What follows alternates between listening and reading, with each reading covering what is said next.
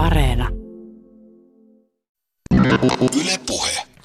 Vähän päälle viikko sitten vajaa 6 miljoonaa floridalaista sai evakuointikäskyn, kun hirmumyrsky Irma suuntasi kohti Floridan osavaltiota Yhdysvalloissa.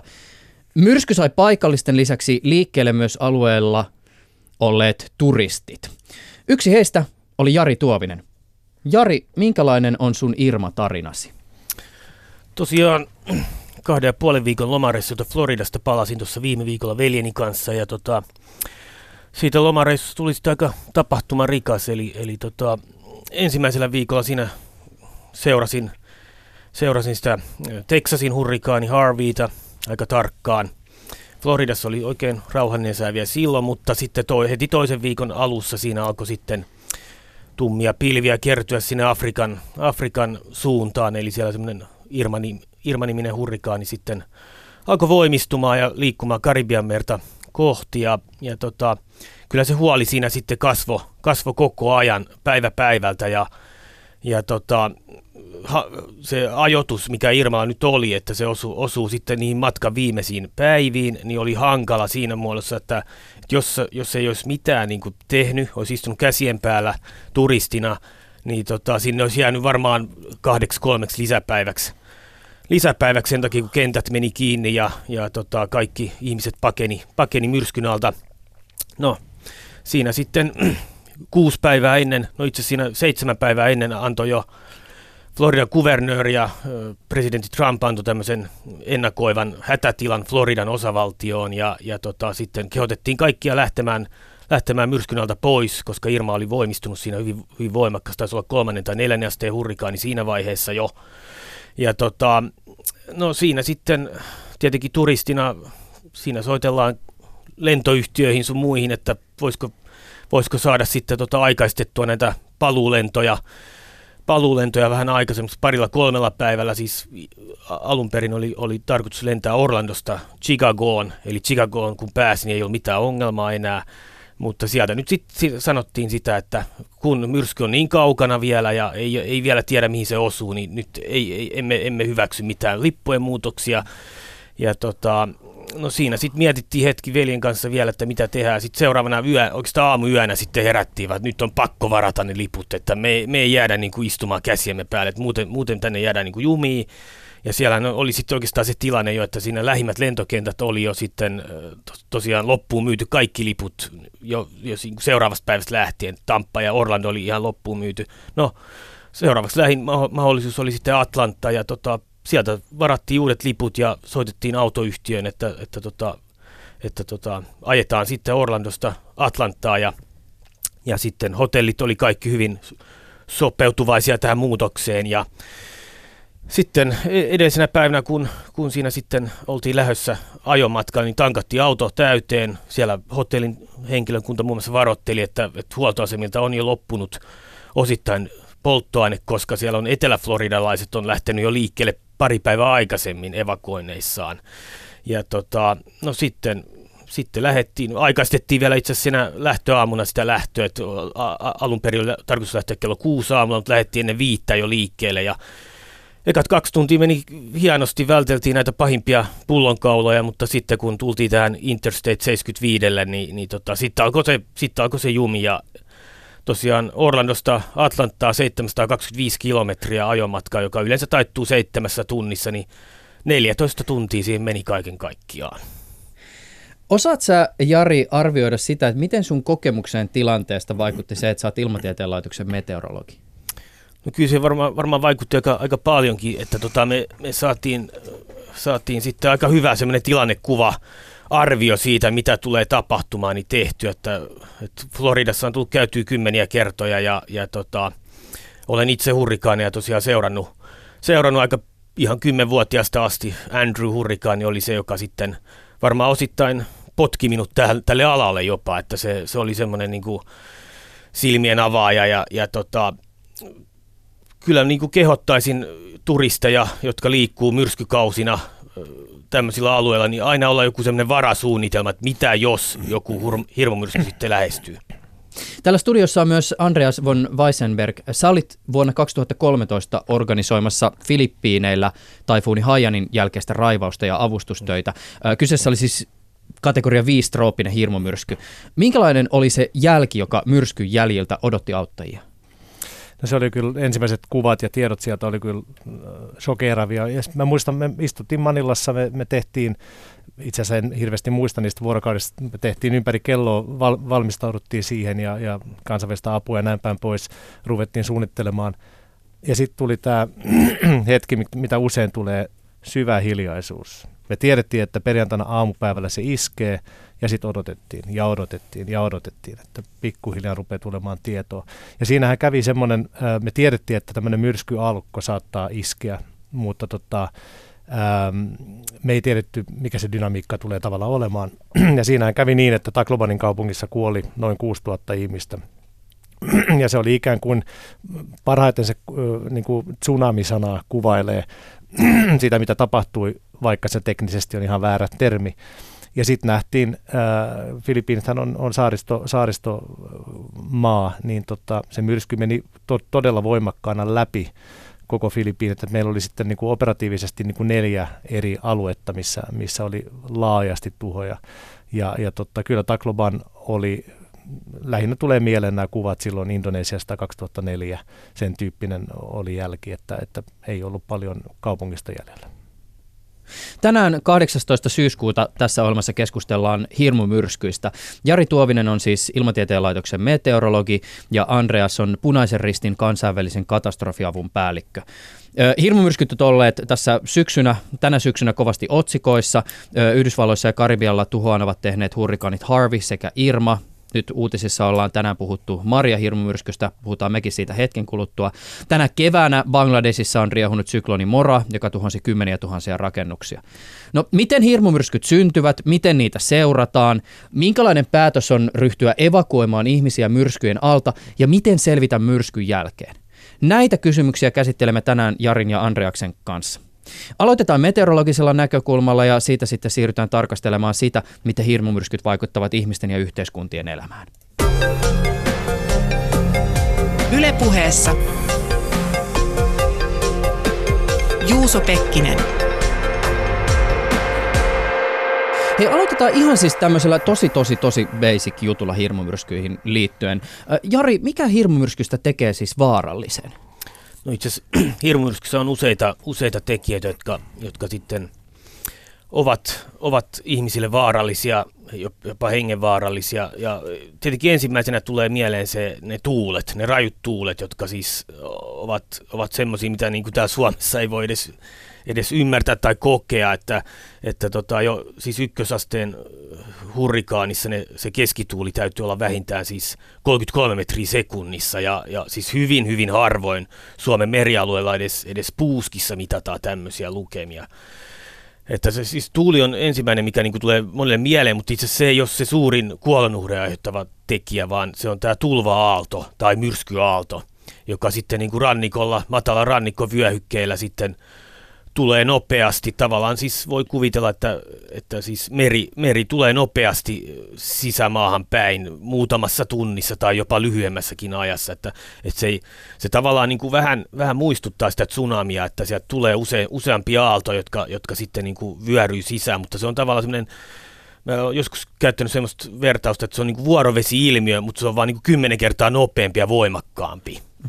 Eikö Irma-myrskyn kohdalla muuten käynyt siis sillä tavoin, että ne tulvat, jotka tuli sen myrskyn jälkeen, oli oletettua pienemmät?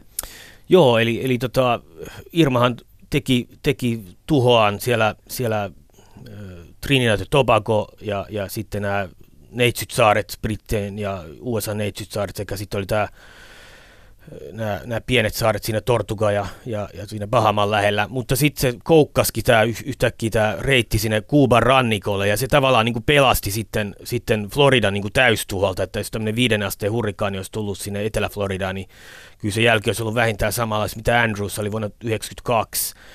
Mutta tota, tosiaan se, se reitti ja se heikkeneminen tapahtui, tapahtui niin kuin ideaalisesti siinä Kuuban pohjoisrannikolla. Ja, ja tota, silloin kun viiden asteen hurrikaani heikkenee kolmosasteeseen, niin siinä itse asiassa tapahtuu valtava niin kuin energian häviä, häviäminen Eli tavallaan se tuulikenttä, siinä puhuttiin hyvin pitkään siitä, että Irma on niin kuin hyvin laaja tuulikenttä, eli kun mennään myrskykeskuksesta satoja kilometriä ulospäin, niin se tuuli on edelleen hyvin tuhoisa. Mutta sitten kun tultiin tosiaan vitostasosta kolmostasoon, niin se, se tuulikenttä oli huomattavasti jo pienentynyt. Ja sitten siinä oli vielä sekin juttu, että se, se myrskyn ennustettiin tavallaan menevän sinne Tampan lähelle. Eli se olisi nostanut silloin tästä tällä myrskyn, myrskyn oikealla, oikea puoli on myrskyssä aina pohjoisella pallonpuoliskolla se vaarallisempi, koska se tuuli kiertää samaa suuntaan, mihin se, se, reit, se myrsky etenee. Niin tavallaan tämä, tämä Irman reitti sitten koukkasi tuossa Naplesin kohdalla jo sisämaahan, eli, eli se jäi sitten ihan tänne Key Westin ja Everglades Cityn eteläpuolelle tai eteläosiin sitten tämä tämä pahin tulvaalto, joka oli sitten luokkaa puolitoista kaksi metriä. Sitähän pelättiin, että se olisi ollut jopa 5-6 metriä. Mm. Niin ja siis tämä tulva-aallothan on nimenomaan se, se joka tota, sitten otsikoissa näkyy esimerkiksi tämmöisenä, niin kuin, niin kuin mainitsit äsken, se on se kaikkein vaarallisia asia ihmiselle ja se näkyy sitten kuolonuhreina. Ää, tota, m- mistä se tulva siis tulee? Ja mi- mikä siihen niin kuin vaikuttaa? Eli, eli tota, siis Trooppiset on tämmöisiä tava, samantyyppisiä matalapaineita, mitä täällä meilläkin esiintyy, mutta ne on siis hyvin syviä, eli se ilmanpaine laskee siis tyyliin 920-910 hehtopaskalle millibaaria. Ja tota, silloin kun se ilmanpaine on näin alhaalla, niin se siihen itse asiassa siihen keskuksen lähelle syntyy, se, se imee sitä semmoisen vesipatjan siihen, siihen myrskykeskukseen. Eli tota, se vesi saattaa olla, niin jos katsotaan satojen kilometrin skaalalla, niin se vesipatja on pari-kolme metriä korkeammalla siinä myrskyn keskuksessa, kun se on sitten täällä reunoilla. Ja sitten tosiaan sieltä reunoilta vielä se tuuli, tuuli niin kuin kiertää sinne kohti keskusta, eli se tavallaan vielä niin kuin lisäksi pakkaa sitä vettä sinne keskuksen ympärille. Ja tota, tosiaan semmoinen, semmoinen vesipatsas, kun tulee rannikolle, niin se on heti vesi nousee kyllä niin kuin metrin kaksi, kaksi niin matalalla rannikolla. Sitten tietenkin sekin rantaprofiili on tärkeä siinä, että, että esimerkiksi Intian, val, Intian valtameren, siis Intian itärannikko on huomattu, että se on aika syvä nopeasti syvenevä, eli, eli sota, siinä oli yksi neljännesteen sykloni, joka iski sinne, niin siis tulva-aalto ei käytännössä syntynyt lainkaan, tai mitä merkittävää.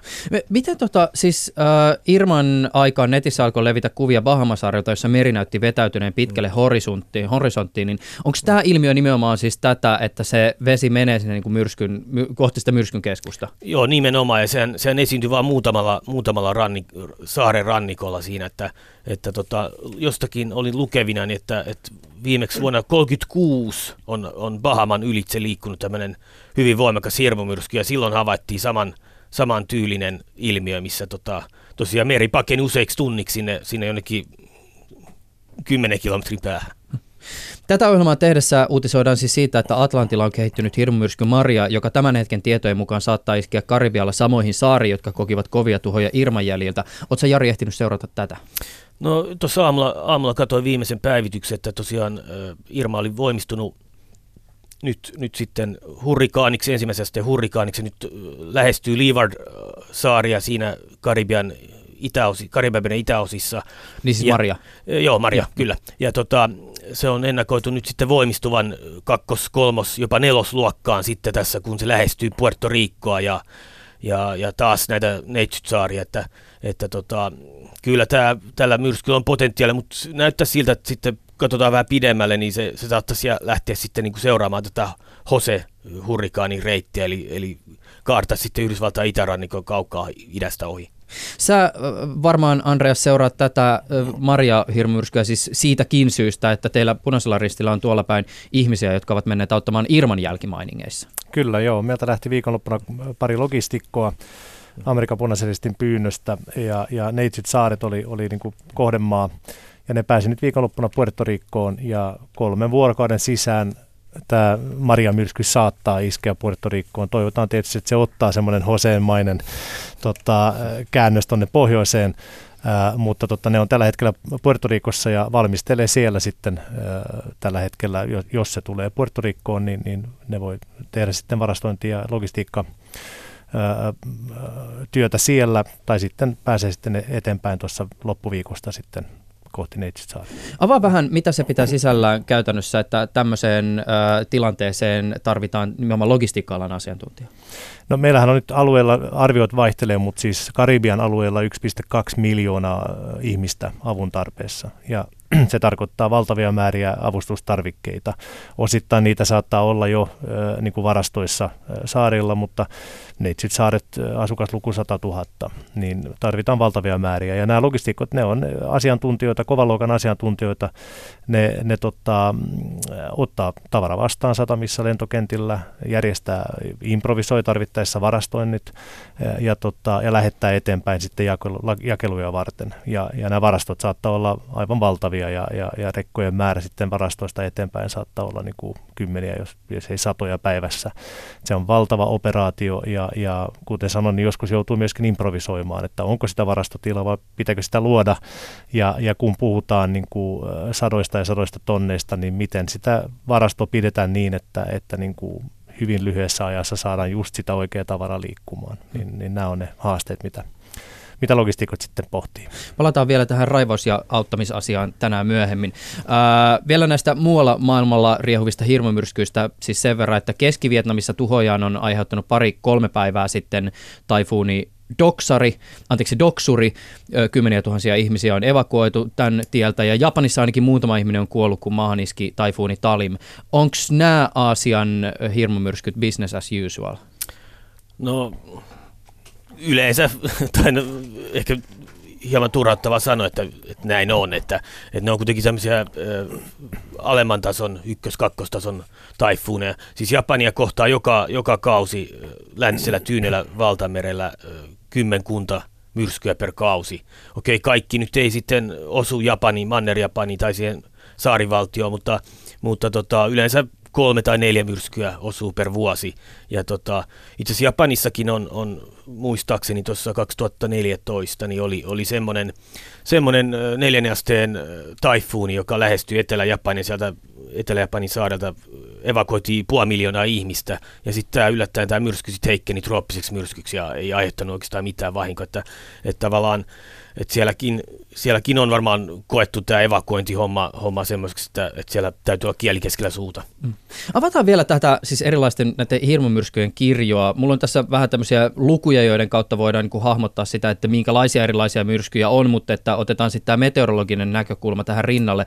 Siis Yhdysvalloissa tätä Irma-hirmumyrskyä on verrattu vuoden 1992 Andrew-myrsky, joka surmasi 61 ihmistä jonka tuhojen arvoksi on arvioitu nykyrahassa noin 48 miljardia dollaria. Yhdysvaltojen historia varmasti yksi eniten aineellista tuhoa aiheuttaneista luonnonkatastrofeista viime ajoilta oli vuonna 2005 erityisesti New Orleansia moukaroinut hurrikaani Katriina, jonka seurauksena, kun mukaan lasketaan myös hirmumyrskyn jälkeiset kuolonuhrit, siinä kuoli noin 1800 ihmistä. Ja sitten jos puhutaan inhimillisestä kär, kärsimyksestä lukujen valossa, niin nämä valtavat numerot kuulostaa pieniltä, kun mietitään esimerkiksi Myanmarin vuonna 2008 iskenyttä Nargis-syklonia, joka jätti jälkeensä yli 80 000 kuollutta sekä yli 50 000 kadonnutta. Jos vielä niin kuin toistaiseksi unohdetaan se, miten erilaiset yhteiskunnat ovat valmiita vastaanottamaan erilaisia luonnonkatastrofeja, puhutaan ihan vaan tästä, että minkälaisia muuttujia näihin myrskyihin liittyy, niin miten ne eroaa toisistaan, Jari? Siis jos ajatellaan ihan sitä, miten erilaiset hirmumyrskyt esimerkiksi syntyy, kehittyy, elää. No itse asiassa globaalistihan maapalloa kiertää tämmöinen intertrooppinen konvergenssivyöhyke, eli siellä siis pasaatituulet kohtaavat. Ja, ja silloin kun tuulet kohtaavat, niin syntyy nousuliikkeitä ja, ja siellä on sitten tämä synty, syntymekanismi yleensä tarjolla siis aika ajoin vuodesta, siis tämä intertrooppinen konvergenssivyöhyke, tämä ukkosnauha, mikä kiertää maapalloa, niin tota, se elää sitten auringon mukana, että se tietenkin liikkuu sitten, missä se aurinko aurinko on aina korkeimmillaan, niin tulee pienen, pienellä viiveellä sieltä. Ja tota, siis tämä on erin, erinomainen niin kuin syntylähde, syntylähde näille trooppisille hirmumyrskyille. No sitten yleensä sit, kun Atlantilla liikutaan, niin puhutaan tämmöisistä itäaalloista, eli sieltä Afrikasta ne, ne, ne systeemit lähtee tulemaan kohti Karibian merta ja, ja Yhdysvaltoja ja Väli-Amerikkaa. Ja tota, yleensä siis noin joka kymmenes systeemi vaan kehittyy, eli siis siellä on koko ajan, siis sato, yli sata, sata systeemiä sieltä niin kuin liikkuu. Ne on tämmöisiä, tämmöisiä ukkosalueita, jotka sitten suuri osa ei kehity miksikään, ne jää sinne vaan ukkostamaan muutamaksi päiväksi sitten heikkenee pois, mutta sitten kun ympäristön olosuhteet on oikeat kehitykselle, voimistumiselle, niin sitten tämmöinen systeemi alkaa voimistumaan, syntyy trooppinen matala ensin, joka voimistuu trooppiseksi myrskyksi, kun tuulet yltää vähintään 17 metriä sekunnissa keskituuli. Ja sitten lopulta, sit jos myrsky voimistuu sinne 33 metriä sekunnissa, niin tota, puhutaan hurrikaanista, taifuunista tai trooppisesta syklonista. I, hmm. itselleni se on siis, kun mä luen uutisen, että, että se liikkuu joku taifuuni, niin mä tiedän heti, että okei, missä päin maailmaa liikutaan. Että, että tavallaan sen niin kuin haluaisi, että se pysyy semmoisena, että, että tavallaan taifuuni on siellä, missä taifuunit esiintyy ja hurrikaani, siis sama ilmiö, synonyymi. Mm. Niin aivan, mutta eikö, eikö tämä nimi siis, tämä nimethän tulee niinku siis riippuen siis siitä, että missä se on, missä se on syntynyt se Kyllä, ilmiö. kyllä. Ja siis esimerkiksi Atlantilla on siis tämä Irma-nimi, siis siellä on kuuden vuoden välein syntynyt tämmöinen sy- nimilista, jonka siis kaikki maat on päässyt vaikuttaa. Sinne annetaan ne, ne nimet aakkosjärjestyksessä, sieltä on muutamat aakkos, aakkoset poistettu, koska niitä X ja tämmöisiä on hyvin vähän. Mutta tota, sitten jos myrskyt on hyvin va- voimakkaita ja, ja tuhoisia, niin kuin nyt Irma ja Harvi oli, niin ne tullaan sitten varmasti poistamaan sieltä ikuisiksi ajoiksi. Ja mulla on tuossa se lista, mikä, mitä täällä on näitä hirmumyrskyjä poistettu nimilista Atlantilla, niin se, siis se lista on tosi pitkä jo, että täällä on, täällä on kaikkia tuttuja sändejä, sändejä Vilmoja, Rita, Katriina, Emily, Denisi, siis se nimilista on tosi pitkä. Mm, niin aivan. Ei, mä muuten siis viittasin tuossa äsken kuitenkin tähän siis määritelmään, että eikö se ole sillä että siis hurrikaanit syntyy jossain päin maailmaa, taifuunit muualla, syklonit jossain niin eri paikassa. Kyllä, kyllä, joo, joo, joo. Ja sitten tota, joskus kyllä mediassa sitten on semmoista, että Oklahoma iski tornaan, niin se oli hurrikaan yhtäkkiä. Miten muuten siis, tota, äh, tämä voi olla tietysti vähän korni kysymys esitettäväksi sen jälkeen, kun on luetellut esimerkiksi noita myrskyjen uhrilukuja, mutta siis äh, onko hirmumyrskyt ilmiöitä, joista esimerkiksi sä meteorologina voit löytää jotakin kaunista tai tuntea niiden äärellä ylevää? Siis viittaan tässä siihen, että, että onhan ne luonnon ilmiöinä vaikuttavia siinä, missä joku iso vuori, valtava eläinlauma tai valtava kanjoni esimerkiksi on. Siis äh, trooppiset hirmumyrskyt kuuluu ole, oleellisena osana äh, maapallon tämmöistä energiakiertosysteemiä. Eli tota, nehän kuljettaa valtavat määrät energiaa, äh, kosteutta ja lämpöä tropiikista kohti pohjois, pohjoisempia leveysasteita. Että tota, et siis ilman, ilman trooppisia hirmumyrskyjä varmasti niin kuin meidän, meidän tota, energiakiertojärjestelmä maapallolla olisi, olisi, olisi jonkinnäköisesti eri, erilainen.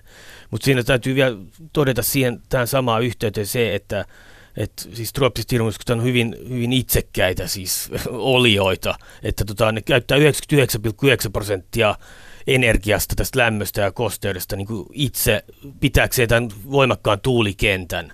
Mm. Eli se on siis kuitenkin hyvin kompleksi järjestelmä, kun se, se hirmumyrsky syntyy ja, ja kun se on niin valtavan kokoinen, niin ne tuulet tuulet siinä sitten pyörii vinhasti, niin tota, se val- energia menee siihen sitten. Hmm. Mitä näitä hirmumyrskyjä seurataan? No hirmumyrskyjä seurataan näinä päivinä satelliittien avulla. Voiko satelliittilla saada aikaiseksi ää, tota, tämmöisen niin siis jatkuvan reaaliaikaisen seurannan? No periaatteessa siis okay. joo, että siis 15 minuutin viiveellä saa, saa kuvaa, kuvaa tota, yläpuolelta ja siis satelliittia kun katsoo avaruudesta näitä myrskyjä, niin sehän oikeastaan näkee vaan sen pilven silmän ja sitten sen ylätuulet tavallaan. Siis siinä, siinä hämääntyy helposti niin kuin maalikko, joka on nyt käynyt sitten peruskoulun tai yläasteen tämän sää, sääpaketin läpi ja sitten tuulet pitäisi pyöriä niin kuin vinhasti vastapäivään. Mutta siinä itse asiassa kun katsoo sitä satelliittianimaatiota, niin siellä on itse asiassa myötäpäiväinen kiertoliike. Mutta se johtuu pelkästään siitä, että, että tosiaan näkee ne yläpilvet ja sinne hyvin voimakkaan trooppisen hirmumyrskyn yläpuolelle syntyy korkea paine, mikä johtaa siihen, että, että siellä se tosiaan se kiertoliike on, onkin myötäpäiväinen. Kun tällainen myrsky on käynnissä, niin ö, miten hyvin sitä myrskyn etenemistä voidaan ennustaa? No ennustemalleja on nykyään vaikka kuinka paljon ja, ja tota, ne riippuu, siis kaikkein tärkeimmät on tietenkin nämä globaalit mallit, mit, mitkä niin kuin sitten katsoo joka, joka trooppista merialuetta, on se sitten Bengalinlahti tai Meksikonlahti tai, tai Tyyni, Tyyni valtameri. Eli tota, siellä on Euroopan keskuksen malleja, on GFS, joka on amerikkalainen, sitten on kanadalaisilla on oma GEM-malli, sitten on jap- japanilaisten malleja. Eli, eli globaalit mallit on sinällään jo aika hyviä niin kuin ennakoimaan, että minne suunnilleen tämä myrsky on liikkumassa seuraavan neljän, viiden vuorokauden aikana. Mutta sitten se ongelma ehkä tulee sitten siihen, että sitten kun tullaan niin kuin lähemmäksi ja lähemmäksi sitä H-hetkeä, niin itse asiassa voimakkuus, mitä siinä voimakkuudessa tapahtuu, onko vielä voimistumista tapahtumassa vai heikkeneekö tämä myrsky. Ja sitten tosiaan, niin kuin tämä Irmakin osoitti nyt, että, että tota, pitkään siinä sitten Irmankin ennusteessa itärannikkohan oli se paikka, minne sitä, sitä odotettiin, Bahama ja, ja Miami. Mutta tota, lopulta sitten kävi niin, että se olikin sitten tämä äh, Floridan länsirannikko, joka, jonne se, se, se myrsky sitten rantautui, että, että tota, et, et siinä on, se on pienestä kiinni sitten, kun tosiaan puhutaan kuuden, yli kuuden miljoonaa ihmisen evakuoinneista ja, ja tämmöisistä jutuista. Hmm. Mä kysyn hetken kuluttua tuosta paineesta, joka meteorologilla on, kun tämän tyyppistä ennustetta laatii, mutta näihin ennusteisiin liittyen, me tuossa aikaisemmin, Andreas, keskusteltiin tämmöistä termistä kuin forecast-based financing, käytetään nyt tätä englanninkielistä termiä, ettei, hmm. ettei tota, me omat suomennukset ihan pieleen. Mi- mihin tällä viitataan? No tämä on suhteellisen uusi tämmöinen niin lähestymistapa, siis ennusteitahan me ollaan valmius valmiustyössä totta kai aina käytetty. Tähän liittyy sellainen yleinen ongelma, että, että rahoittajat, onko ne sitten hallitukset tai, tai EU-komissio, niin se määrä raha, mitä annetaan valmiuteen, on suhteellisen pieni. Ja tämä on ollut pitkään tiedossa, että, että niin kuin kun myrsky, myrskyn tuhot on selvillä, niin silloin löytyy rahaa humanitaarisen toimintaan, mutta tähän valmiuteen haluttaisiin saada lisää.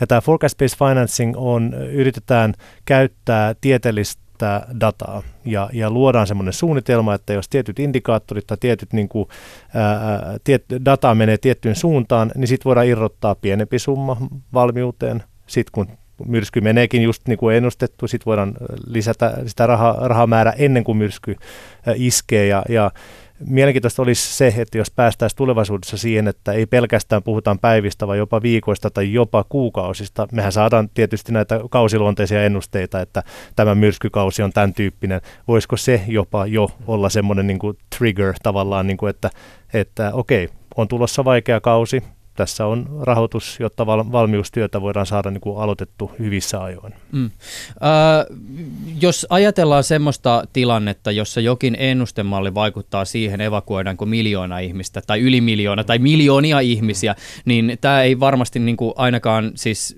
tai tämä on varmaan meteorologille siis monestakin näkökulmasta aika kiinnostava tilanne, koska siinä on aika paljon painetta siihen, että se ennusteen täytyy olla niin kuin, tarkka. Puhumattakaan siis siitä, että, että tota, meteorologin täytyy olla varmaan myös aika tarkka siitä, että miten siitä ennustesta viestitään ulospäin, varsinkin jos siihen liittyy jotain tulkintoja tai epävarmuuksia.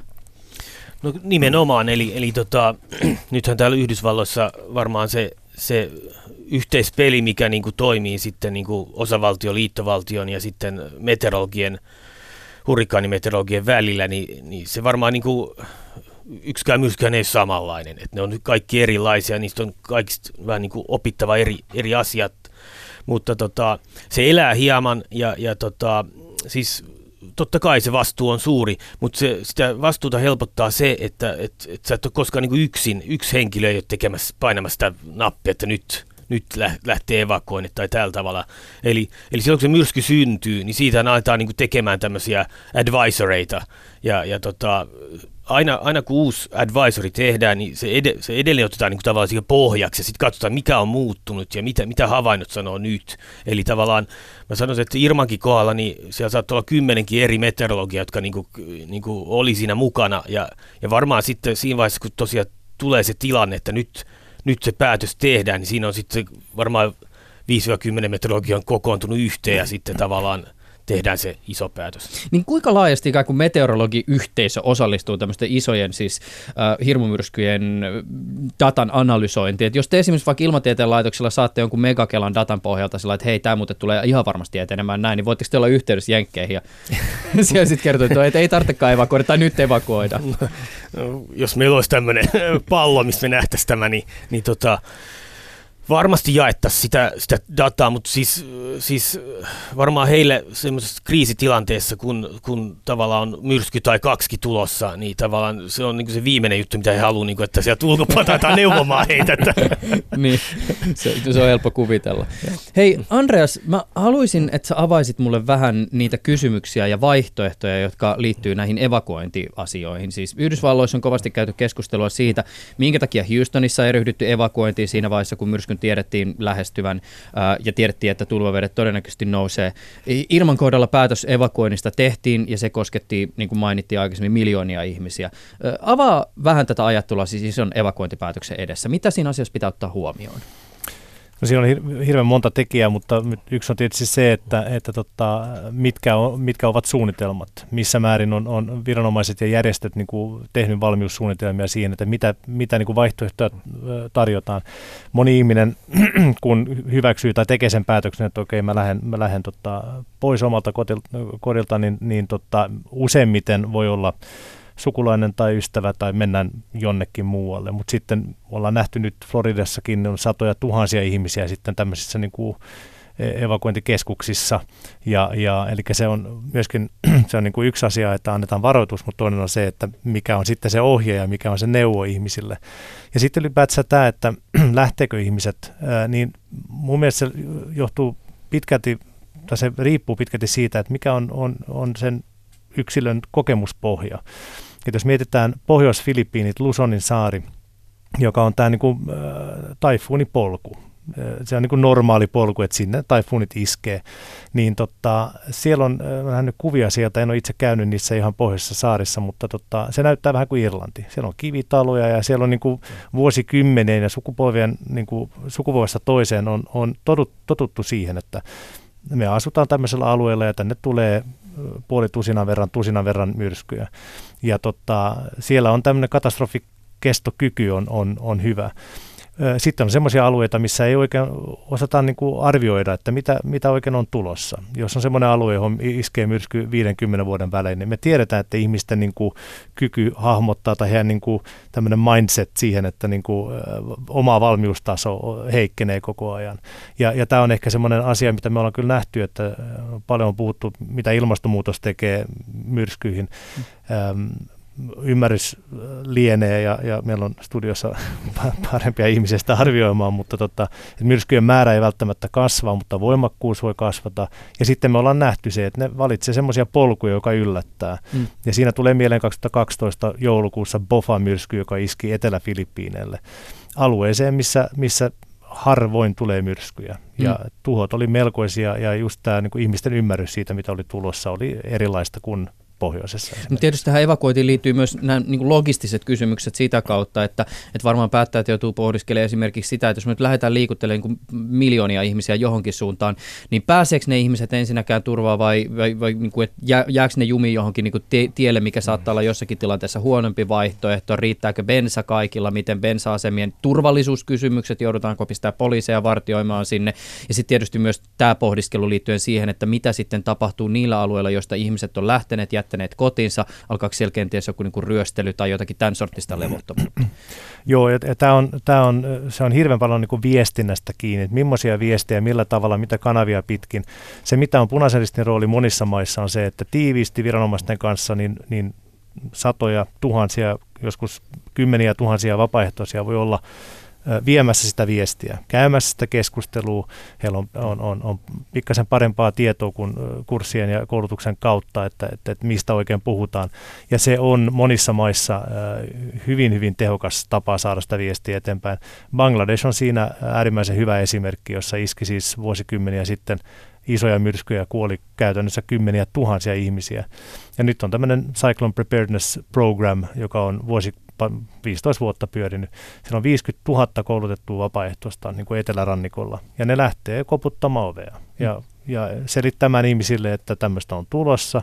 Ja, ja toki siihen on just tämä infrastruktuuri myöskin parannettu niin, että siellä on tämmöisiä niin kuin betonisuojia niin rakennettu tosi paljon, että ihmiset tietää, minne mennä ja ne on suojassa ja näin päin pois. Mutta on se tämä paine, mitä mainitsit, niin viranomaisilla varsinkin, niin totta, on se valtava, kun, kun pitää ymmärtää, mitä on tulossa. Tässä Irma-myrskyssä oli mielenkiintoista kyllä, äh, oli niin kuin runsaasti aikaa itse asiassa niin kuin valmistautua. Toki ennusteet oli, oli vain ennusteita, mutta joskus saattaa olla niin, että nämä myrskyt muodostuu niin nopeasti, että ei ole monta päivää edes aikaa niin kuin reagoida. Pystytkö hieman avaamaan sitä tilannetta, joka avunantajan tai raivaan näkökulmasta on silloin, kun saavutetaan se myrskyn tuhoalue? Siis minkälaiset haasteet siellä esimerkiksi odottaa? Mitä pitää ottaa huomioon? No se, mitä mä mainitsin aikaisemmin Taklobanista, niin oli se hiljaisuus, kun sieltä ei tullut tietoa. Ja, ja meillä oli itse asiassa äh, australialainen kollega, joka oli ensimmäisen, joka pääsi sitten Taklobaniin, ja hän joutui kävelemään 5-6 tuntia päästäkseen kaupunkiin todentamaan niin kuin se, mitä hän näki, se on myöskin tämmöinen käytännön ongelma, että miten sä muodostat sen kokonaiskuvan, kun sun näkökenttä on, on mitä on. Ja käytännössä siis on, on puita, sähkötolppia, rojua, kadut täynnä. Ja, ja tämä niin kuin raivausoperaatio, jotta päästään autoilla tai rekoilla liikkumaan, niin se kestää usein päiviä.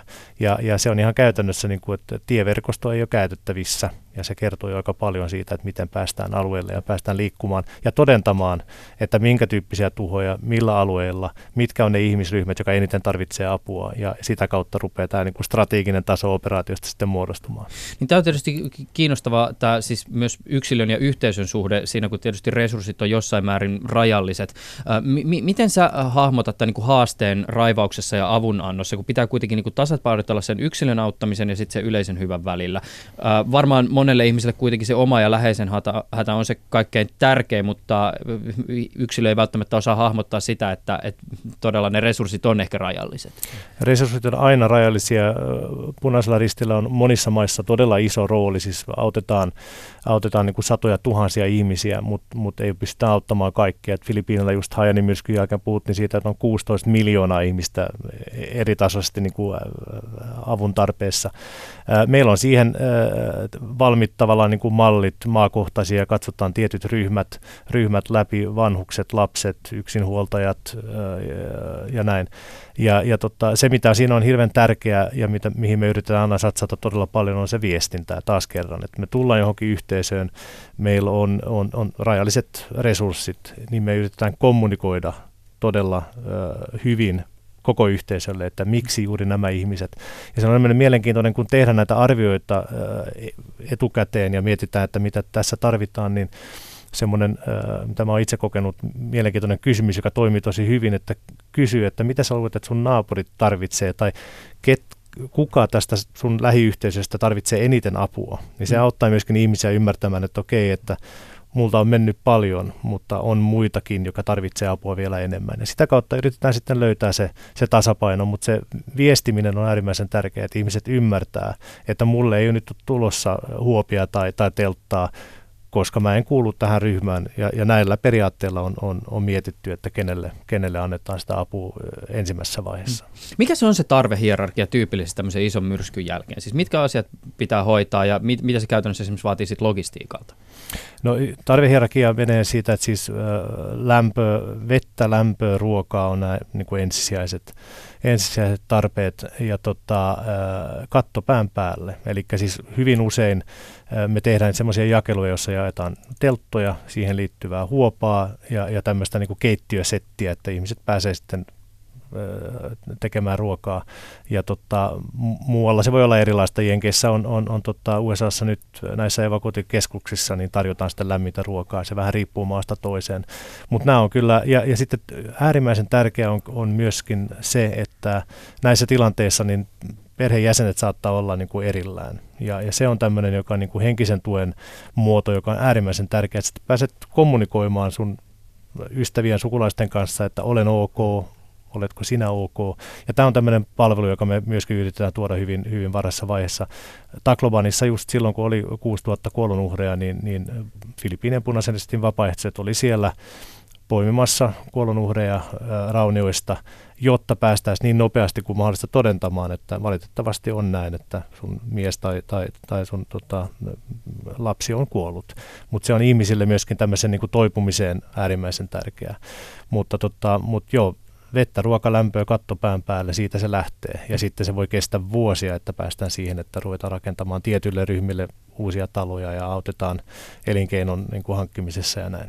Niin mä jotenkin yritän nyt hahmottaa mielessäni tätä niin kuin erilaista epävarmuuden kenttää, joka tämmöisen niin kuin hirmumyrskyn jälkeen ihmisellä potentiaalisesti on. Siis tietysti nämä kysymykset, että mi- mitä mä syön ja missä mä nukun ja missä mun kaverit tai sukulaiset läheiset on. Ö, osaatko vielä sanallista, että mi- mi- miten tätä niin kuin epävarmuutta voisi hahmottaa, jos ei ole itse tätä tämmöistä niin kuin tilannetta kokenut? Se on vaikea ja se on, se on tietysti yksilöllistä ää, pitkälti, mutta kyllä se niin kuin, taas se varmaan lähtee siitä kokemuspohjasta, että jos on ennenkin käynyt jollakin tasolla läpi tämmöisiä tilanteita, on tullut pienempiä myrskyjä tai näin, niin sitten on jotain ää, niin kuin kokemuspohjaa, johon voi peilata mutta tota, on se valtava stressi ihmisille, se, se tilanne, joka syntyy. Ja just tämä me puhuttiin, että, että ihmiset siirtyy muualle, niin monissa maissa, kun nämä omistajuussuhteet on epävarmoja, niin on hirveän paine päästä takaisin kotiin tai mitä sitä kodista on jäljellä ja todentaa mikä tilanne on, ja sitten tavallaan niin kuin suojata ää, sitä omaa tilaa, mikä ei, mistä ei löydy paperi, että minä omistan tämän tontin ja tämä talo mm. on mun.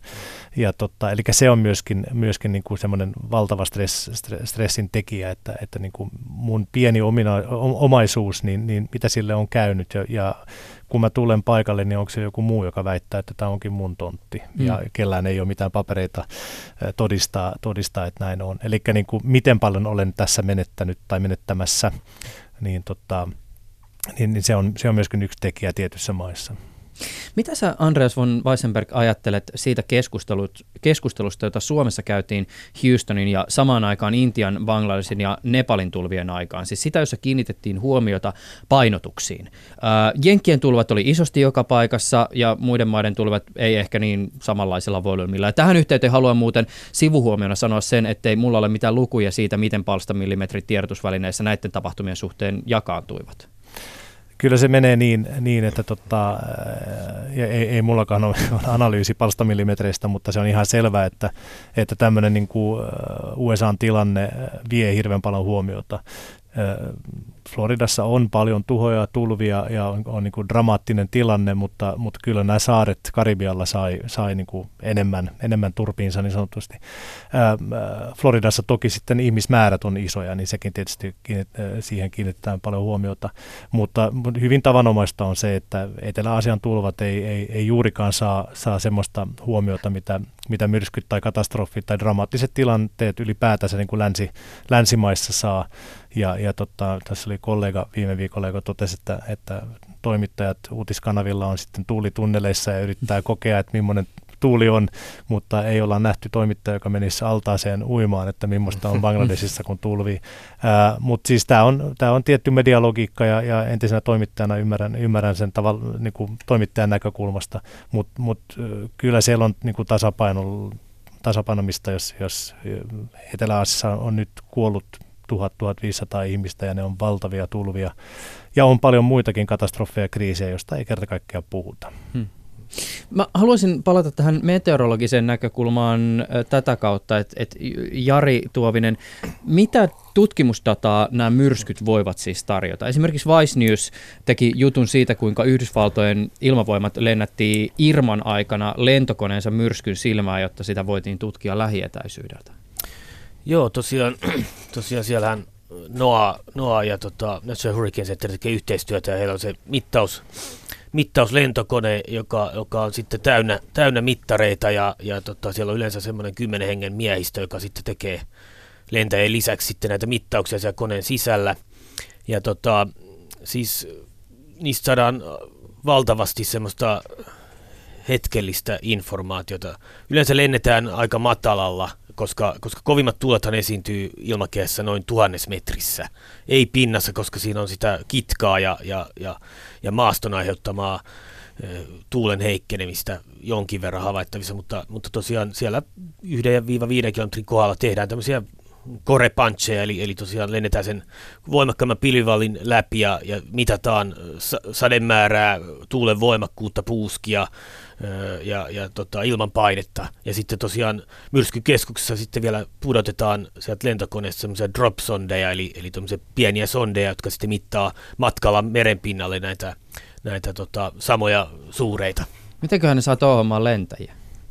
Tai sitten toisaalta se voi olla kyllä myös jonkun lentäjän unelmapestikin tuommoinen. Se varmasti on, on ja varmaan siis armeijan, armeijan lentäjiä ovat kaikki sitten koulutukseltaan. M- mutta et, mitä, niin pystytkö vielä, onko sulla mielessä jotain semmoista niin konkreettista tavallaan niin kuin, esittää sen suhteen, että mi, mitä tällä niin kuin datankeräyksellä voidaan niin kuin sitten loppupeleissä tuottaa? Minkälaista arvoa se tuottaa esimerkiksi niin kuin tulevaisuuden hirmumyrskyjen ennustamisen näkökulmasta? No siis säämallithan, sehän on siis säämallien ruokaa siis nämä havainnot, tarkat havainnot. Ja, ja siis yleensä, yleensä ei tule mieleen, että sit kuitenkin suurin osa näistä hirmumyrskyistä jää tuonne avomerelle pyörimään, niin siis niitäkin tutkia, kuinka hyvin mallit sitten näillä dat, tuoreilla data, datahavainnoilla sitten – niin kuin käyttäytyy näissäkin tilanteissa. Että se ei ole pelkästään nämä myrskyt, jotka, jotka tekee tuhoa ja iskee, iskee pahasti. Niistä tehdään tietenkin yleensä näitä, näitä tapaustutkimuksia ja, ja, ja jälkeenpäin sitten olla, te, tehdään näitä jälkiviisasteluja, mutta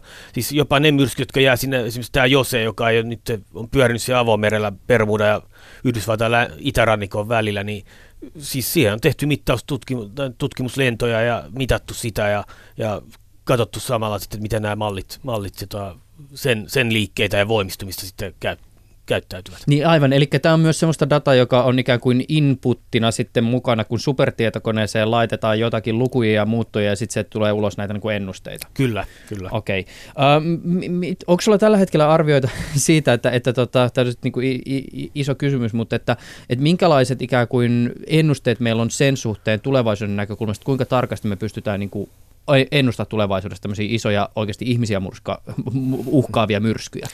No jos ajatellaan niin kuin, niin kuin pelkästi, pelkästään niin kuin kahta, että voimakkuutta, myrskyjen voimakkuutta ja sitten reittiä, niin, niin reittien ennustaminen on huomattavasti niin kuin parantunut 90-luvulta, jos ajatellaan Andrewta ja, ja näitä muita myrskyjä, niin melkein kolme vuorokautta oli se, mikä mikä pystyy antamaan, antamaan, että tämä nyt tulee 500 kilometrin säteellä tälle alueelle. Nykyään se on viisi vuorokautta suunnilleen. Eli, eli tota, toki siis se, se malliparvihan on valtava, kun niitä on 20 eri mallia, jotka sitten, ja, ja jokaisesta mallistakin vielä tulee sitten parvi, eli se, se sitä alkutilaa hieman häiritään, jolloin, jolloin saadaan niin kuin erilaisia ratkaisuja kustakin säämallista. Niin tota, siis kyllä tämä, tämä reittiennustaminen on muuttunut huomattavasti paremmaksi, eli, eli siis tietyissä tilanteissa voidaan jopa yltää seitsemään vuorokauteen, ja Irman ennusteet oli hyvin luotettavia niin kuin suuressa mittakaavassa. Siellä tapahtui jotain välillä, joka sitten aiheutti kaikille malleille sitten niin kuin päänvaivaa. Mutta tämä voimakkuusennustaminen on semmoinen, mihin, missä vielä mun mielestä tarvitaan aika paljon, paljon niin kuin, niin kuin tekemistä, että, että semmoiset, niin kuin Andres tuossa mainitsi, nämä, nämä todella nopeat voimistumiset ja tämmöiset, jotka siis jotka siis voi tapahtua niin kuin alle vuorokaudessa, eli, eli myrsky hyppää trooppisesta myrskystä neljän asteen hurrikaaniksi alle vuorokaudessa, niin, niin jos tämmöinen tapahtuu lähellä maa-alueita tai saaria, saaria niin tota, se on niin kuin semmoinen, että, että, että tavallaan otapa irtaimistot pois, pois sisälle, että, että tuuli ei vie niitä suhteessa versus sitten, että, mm. että tämä vetää koko talon matalaksi. Mm, niin, aivan. Äh, miten tota, äh, siis tässä jo äh, Andreas viittasikin tähän ilmastonmuutosasiaan. Mm. Äh, mikä tämän hetken tiedon valossa on hirmumyrskyn kaltaisten sääilmiöiden äh, tai ääriilmiöiden suhde ilmastonmuutokseen? Siis onko esimerkiksi nämä viime aikoina koetut hirmumyrskyt jotenkin yhteydessä ilmastonmuutokseen ja miten tulevaisuus? Joo, siis äh, hirmuiskujen esiintymiseen ja kausien voimakkuuksiin siihen riippuu monta eri asiaa. Eli, eli lyhyessä mittakaavassa on nämä kaikki El Niño, Niña-ilmiöt, ja sitten vähän pidemmässä mittakaavassa on tämmöinen valtamerien kuljetusvirta vyöhyke, joka, joka on nyt 90-luvun puolivälissä huomattiin tämmöinen positiivinen signaali, joka voimistaisi Atlantin hurrikaaneja, niin sehän on kohtulossa taas niin kuin loppuunsa, eli se 25-30 vuoden välein tämmöinen, tämmöinen faasi, faasi heiluu, siis valtamerten po, pohjilla tapahtuvaa virtausta. Mutta sitten kun, tosiaan ilmasto lämpenee koko ajan, niin se on oikeastaan kaksi pointtia, jotka mä haluaisin niin nostaa, nostaa, että siis molemmista päistä, siis Atlantin hurrikaanikausi yleensä alkaa edelleen kesäkuun ensimmäinen päivä ja päättyy sitten marraskuun viimeinen päivä. Niin oikeastaan molemmista päistä se kausi pitenee, todennäköisesti nyt jo lähivuosikymmeninä. Ja sitten toinen juttu on se, että, että tota, yhä useampi trooppinen myrsky yltää sitten tosiaan ensimmäisen asteen tai toisen asteen hurrikaaniksi, ja yhä useampi kolmannen, neljännen asteen hurrikaani tai taifuuni yltää sitten sinne vitostasolle mutta varmaan niin mitään kutostasoa ei tarvi vielä keksiä. Et, et sinne niin, niin huonosti ei ole asiat vielä. No Miten tämä kysymys sitten siitä, että, että voiko esimerkiksi ilmastonmuutos vaikuttaa siihen, että, että nämä hirmumyrskyt just vaihtaa niin reittejä, että siellä missä aikaisemmin on koettu hirmumyrskyä, niin nyt se yhtäkkiä koukkaakin vähän eri suunnasta? Öö, totta kai. Siis varmasti on alueita, esimerkiksi New Yorkki, New Yorkki varmasti niin kuin seuraavien parin 30 vuoden aikana niin, niin tulee entistä suuremmaksi uhaksi niin kuin hurrikaaneille. Ja sitten on muitakin miljoonakaupia, suurkaupunkia maailmassa, jotka, jotka no en tiedä, onko ehkä tyhmä, tyhmä esimerkki, esimerkiksi, sanoa, esimerkiksi Sydney. Brisbanehän on, on pohjois- tai koillis-Australiassa jatkuvien ö, trooppisten syklonien reitillä, mutta esimerkkinä vaan, että joku Sydneykin voisi olla sitten esimerkiksi tämmöinen. Aasiasta löytyy paljon paljon esimerkkejä. Niin, tässä nyt palataan taas siihen kysymykseen, että, että miten, että jos tulevaisuudessa näitä muutoksia tulee, niin onko se varautuminen ikään kuin sen kantapään kautta oppimisen varassa? Ei, ei, ei pitäisi olla. Se on liian hidasta etenemistä, jos aina pitää niin kuin, tota, saada, saada tuhoja, tuhoja tota, aikaiseksi ja, ja sitten, sitten vasta opitaan. Se, mitä me yritetään tehdä, on just tämä, mitä niin kuin suomeksi katastrofi, katastrofin kestokyky resilience, resilienssi on tämä sana, mitä käytetään. Eli se, se voi olla yksilön tasolla, yhteisön tasolla, jopa valtion tasolla ja järjestöjen tasolla, että miten, miten äh, periaatteessa voi sanoa niin, että me yritetään auttaa ihmisiä etukäteen siihen, että ne tarvitsisi niin vähän apua kuin mahdollista, kun myrsky tulee. Mm. Ja, tota, ja se lähtee kyllä ihan siitä, siis meidän näkökulmasta, vaikka ensiapu on hyvin semmoinen niin kuin simppeli esimerkki siitä.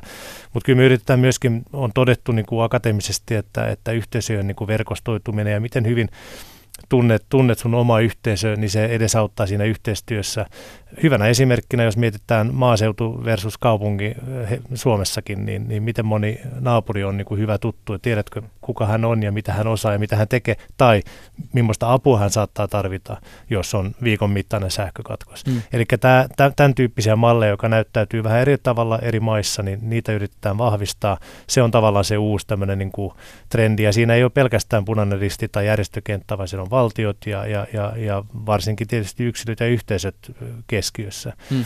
Ja, tota, ja samalla me tiedetään, siis aina puhutaan siitä, että milloin, että pääseekö apu perille ja riittävän nopeasti ja näin. No apu on jo siellä paikan päällä. Eli ne ensimmäiset auttajat on ne ihmiset, jotka asuu siellä, hmm. jolla on ensiapukoulutus tai ei, tai muita koulutuksia tai kursseja tai ei, ja sitä yritetään koko ajan nostaa. Ulkopuolista apua tulee sitten aina viiveellä. Onko se viive tun, tunti tai viikko, niin se riippuu sitä tilanteesta, mutta ne ensimmäiset auttajat on, ja ne voi olla punaisesti vapaaehtoisia tai ei. Ne on, ne on naapureita, ne on perhejäseniä, joka sitten rupeaa, rupeaa auttamaan. Ja, mm. ja, ja se on tärkeää, tärkeää muistaa aina, kun puhutaan siitä, että että logistiikka kestää ja missä on, mm. missä on tota avustusmateriaalia ja näin, niin, niin se henkeä pelastava apu tapahtuu juuri silloin, kun myrskytuulet tuulet on, on, on niin kuin laantuneet sen verran, että, että voidaan ruveta toimimaan. Mutta sitten on tietysti myös se kysymys, että mihin asti sitä resilienssiä voi kehittää esimerkiksi jonkin niin kuin siis nelos- tai vitoskategoria hirmumyrskyjen edessä. Siis pohdiskelin mielessäni sellaista mahdollista maailmaa, että mitä jos tulevaisuudessa esimerkiksi se, mitä nyt on nähty, vaikka, no otetaan esimerkiksi Florida, niin siellä Floridassa nähtiin nyt, niin mitä jos semmoinen alkaisi toistua esimerkiksi joka vuosi tai kaksi kertaa vuodessa, niin kuinka monta miljoonaa ihmistä Floridassa silloin enää asuisi? Niin kuin, niin. vuosien, vuosien saatossa, Joo, se jos tästä miettii niin kuin tulevaisuuteen? Se on erinomainen kysymys ja tota, siellä on itse asiassa nostettu tätä tietoisuutta siitä, että, että kuinka paljon ihmisiä asuu tosiaan rannikolla, viisi kilometriä rannikosta. Mm. Että se on Floridassa yli 90 prosenttia ihmistä asuu näissä suurkaupungissa, jotka on kaikki käytännössä rannikolla. Että tota, sisämaassa sitten on, on, ollaan niin paljon turvallisemmalla niin kuin alueella. Esimerkiksi tuo Miami-Dade Cownin äh, kuvernööri sanoi, että näistä evakuoinnista, jotka niin kuin sitten meni sitten ilman takia vähän niin kuin paikallisten osalta niin semmoiseksi tuskaksi, että tosiaan evakuointiajat, ajomatkat oli semmoisia 15-20 tuntisia, niin, niin seuraava ohje, mikä hän tulee antamaan tämmöisessä vastaavassa tilanteessa, on se, että evakuoitkaa sisämaahan parin 30 kilometrin päähän rannikosta. Et, et, et, se olisi semmoinen hänen viesti niin jatkossa, että, että ei, ei tosiaan tule sitä, että että lähtekää tuonne 600 kilometrin päähän mm, pois. Mm, mm, mutta tässäkin toisaalta täytyy huomata se, että toisilla on vaiva se, että on joutunut istumaan kymmeniä tuntia autoja ja toisessa sitten niin kuin esimerkiksi Bangladesin kohdalla nämä tulvavedet on, vedet on tappanut aika valtavia määriä Näin ihmisiä. On. Ja meillä on siinä just tämä, tämä on iso kysymys tulevaisuudessa, missä ihmiset asuvat. Mm. Ja, ja Aasiassa nähdään, että, että köyhiä muuttaa kaupunkeihin, ne muuttaa semmoisille alueille, mihin, mihin ei pitäisi muuttaa, koska ne on niin kuin erittäin haavoittuneita siinä niissä tilanteissa, että, että se, on, se on äh, varsinkin Aasiassa äärimmäisen suuri tämmöinen niin kuin, äh, haaste. Mm. Kun tätä resilienssiä yritetään, resilienssiä yritetään kasvattaa, niin, niin tämä, on, tämä tulee siinä vastassa. Mun mielestä vaan ihan lyhyesti semmoinen kommentti tähän, että, että tota, tämä sietokyvyn tai kestokyvyn rakentaminen, niin mun mielestä Yhdysvallat, Japani, silloin 2012 Uusi-Seelanti, maajäristyksiä, kun, kun tämmöinen niin kuin rikas länsimaa ei pysty tilanteita välttämättä hallitsemaan, niin se kertoo aika paljon, että millaisia haasteita on. Kestokyky ei voi ikuisuuksiin rakentaa, että välillä tulee näitä isoja, isoja katastrofeja, jossa sitten niin kuin syntyy valitettavasti tuhoja. Kun me Jari keskusteltiin tästä aiheesta aikaisemmin, niin sä mainitsit muuten hyvän pointin siitä, että vaikka me täällä Suomessa ehkä saatetaan ajatella, että hirmumyrskyt, ne tapahtuu tuolla jossakin, niin matkustelu tietysti tuo tämänkin maailman lähemmäksi meistä jokaista. Kyllä, eli, eli tuossa tulevaisuudessa varmasti yhä useampi suomalainen turistikin joutuu sitten, on se sitten Florida tai, tai tota, joku Aasian Kiinan rannikkoseutu tai Japani tai mikä tahansa paikka, niin siellä, siellä joudutaan sitten kesken myrskykauden. Kaikkihan ei voi matkustaa myrskykausien ulkopuolella sinne, sinne lomakohteisiinsa, että, että tota, tämä tulee olemaan tulevaisuudessa isompi, isompi ongelma. Tässä ohjelmassa ovat tänään olleet vieraana Jari Tuovinen, hän on Ilmatieteen laitoksen meteorologi, sekä Andres von Weissenberg. Hän on siis Punaisen ristin kansainvälisen katastrofiapun päällikkö. Ollaan keskusteltu hirmumyrskyistä. Kiitokset teille molemmille herroille tästä keskustelusta. Kiitos. Kiitos. Ylepuheessa Juuso Pekkinen. Ja jos kuuntelit ohjelmaa radiosta, niin sen verran muistutuksena, että Yle Areenasta löytyy myös, jos siis missä sitten esimerkiksi lähetyksen alun, niin koko potti siellä Areenassa. Ja toki podcasti on myös sellainen mm, medium, joka kannattaa ottaa haltuun, jos se vielä tässä vaiheessa ole. Liittyy esimerkiksi siihen sun älylaitteeseen, jonka sieltä sovelluskaupasta voit ladata itsellesi podcast-sovelluksen. Tänään puhuttiin hirmumyrskyistä. Seuraavan kerran tässä ohjelmassa hieman eri aihetta puhutaan Antti Nyleenin kanssa filmikuvauksesta. Esseisti on kirjoittanut analogikuvaamisesta kirjasta kirjan, joka on siis todella, todella, todella kiinnostava, jos on ikinä filmiin koskenut pitkällä tikullakaan tai ollut jotenkin filmikameroiden kanssa tekemissä. Todella kiinnostava filosofinen katsaus siitä, mistä itse asiassa valokuvassa on kyse.